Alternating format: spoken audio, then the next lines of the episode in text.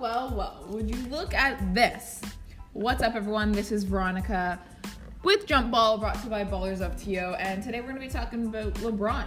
LeBron is in town. Many saw him at EFS, which is a very, very popular Toronto nightclub. We all know how much LeBron loves Toronto. So much so that some people have even been known to call it LeBronto. And I'm not gonna lie, that has a nice ring to it. And I like that he's here so much in the city. I think it brings a lot of, you know, Canada's kind of like always in the backyard. So it's nice to see some of that celebrity uh, come up here and, and show how much they love this country and the city. LeBron laced up to play the Raptors and hoped to improve the Lakers' record of 4 and 10 since LeBron's been back since his surgery. There will be no Lowry due to hurt ankle, still no Ball, no Ingram, and well, there's no Brandon Ingram, but there is Andre Ingram, who has signed a 10 day contract with the Lakers. Andre Ingram has spent 11 years in the G League, so it's really nice to see him get a chance in the NBA. Although I did hear say that he were better than LeBron. Um, hope that's a joke. I mean, confidence is great, ego is not. So uh, I will let you guys know once I find out if that was a joke or not. Speaking of 10 day contracts, Eric Moreland has signed one with the Raptors. Will he play? I don't know. Let's see. As predicted, the starting lineup is as usual, with the exception of Lowry, so Jeremy Lin steps in for his second start of the season. For the Lakers, you have Rondo, Bullock, James, Kuzma, and McGee, whom of which I think has officially retired from Shaqtin' a Fool because he is actually putting up numbers this year. Toronto wins the opening tip wearing the OVO jerseys, which is fitting as Drake does rename the Raptors training facility the OVO training facility. It was previously the BioSteel Center, not anymore. It's got a nice gold owl out front. Siakam kicks off the game off with an airball three pointer, which adds to his not so great playing lately. I mean, he did put up 16 points while playing almost 40 minutes.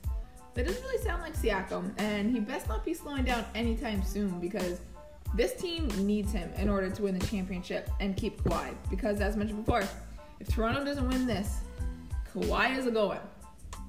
That's my opinion. The matchup were really against the two NBA Finals MVP, aka Kawhi Leonard and LeBron James. James won it in 2013, as well as 2012 and 2016, and Leonard won it in 2014. Now, LeBron is averaging 27.3 points per game, while Leonard is ever so slightly behind him with 27 even let's get back to the game. Nick Nurse really switches it up in the second, putting in Chris Boucher, Patrick McCaw, along with Norm Powell. James had an absolute monstrous dunk, and then a nice little bucket under the net to make it a four point game, going on an 8 0 run, forcing Toronto to take a timeout and cool the Lakers. As much as they tried, James still finished with a game high 29 points and 4 rebounds. Now, Kawhi would hit a weird off balance shot from beyond the arc, putting Toronto up 11 points thanks to a 14 2 run and a half. Now, I want to take a moment, I want to talk about Gasol.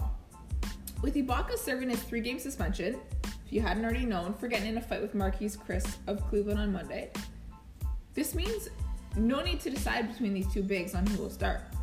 Gasol has this, and he is proving that he deserves it.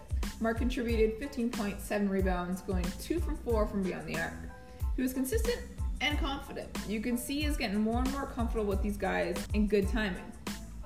Ibaka's actions seem they are continuing to affect him because Gasol, he may be keeping his starting position.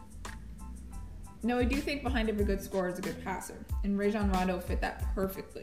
Mr. Rondo had 13 points, 8 assists. The Lakers kept themselves in this game for a while, up until the fourth quarter, and then that's where Toronto's like, I'm done, let's go, I want to go home.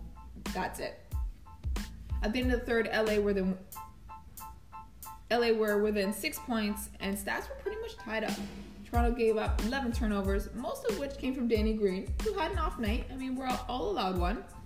The loudest the crowd got in the fourth was when LeBron missed both free throws. Now, if you're a Toronto fan, that is the best thing you could ever see.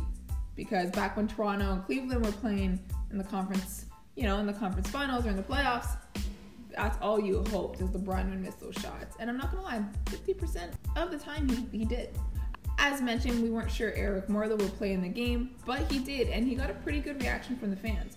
Moreland is coming from the Pistons, so it'll be a nice homecoming for him, as well as Raptors ex coach Dwane Casey on Sunday. I'm not gonna lie, I see a lot of empty seats, and I don't think it's because the food lineups were slow. Raptors will remain Ibaka-less until after Tuesday versus the Knicks. Toronto should be okay, but after losing to Cleveland by 25 points, I'm not quite sure anymore. Toronto takes this almost as much as they should have won against Cleveland. Toronto will break until Sunday, where they head to Detroit, see if they can keep these Pistons out of the playoff run. Fun fact this is Toronto's ninth consecutive win versus the Lakers. Raptors take it 111 to 98. Guys, thank you so much for listening. I hope you enjoyed it. I obviously enjoyed speaking with you. And don't forget, reach out if you have any concerns, questions, comments, whatever. I love hearing from you guys. Thank you so much, and we will speak soon.